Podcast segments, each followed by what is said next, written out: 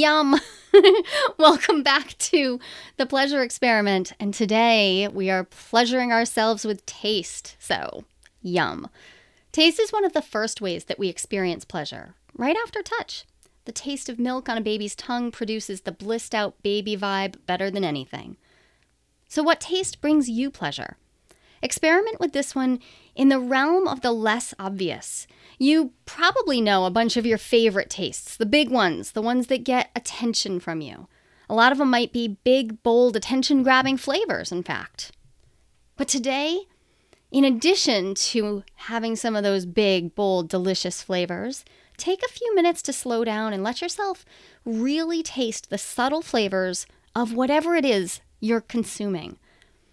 Taste the nuances of your coffee and the details of your tea. Try a raspberry or something else that you can get your hands on that's just little and packed with effervescence. Take a bite of a crisp pepper and really enjoy it. Or have a spoon of freshly cooked oatmeal.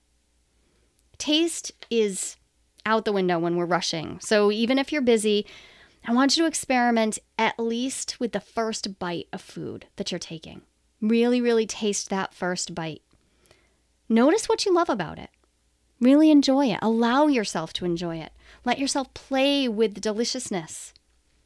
You might even take today's experiment further. You could cook something you've been meaning to try. Cooking can be pleasurable and playful if we let ourselves step away from the choreness of it as when we're trying to make those meals and get another one on the table.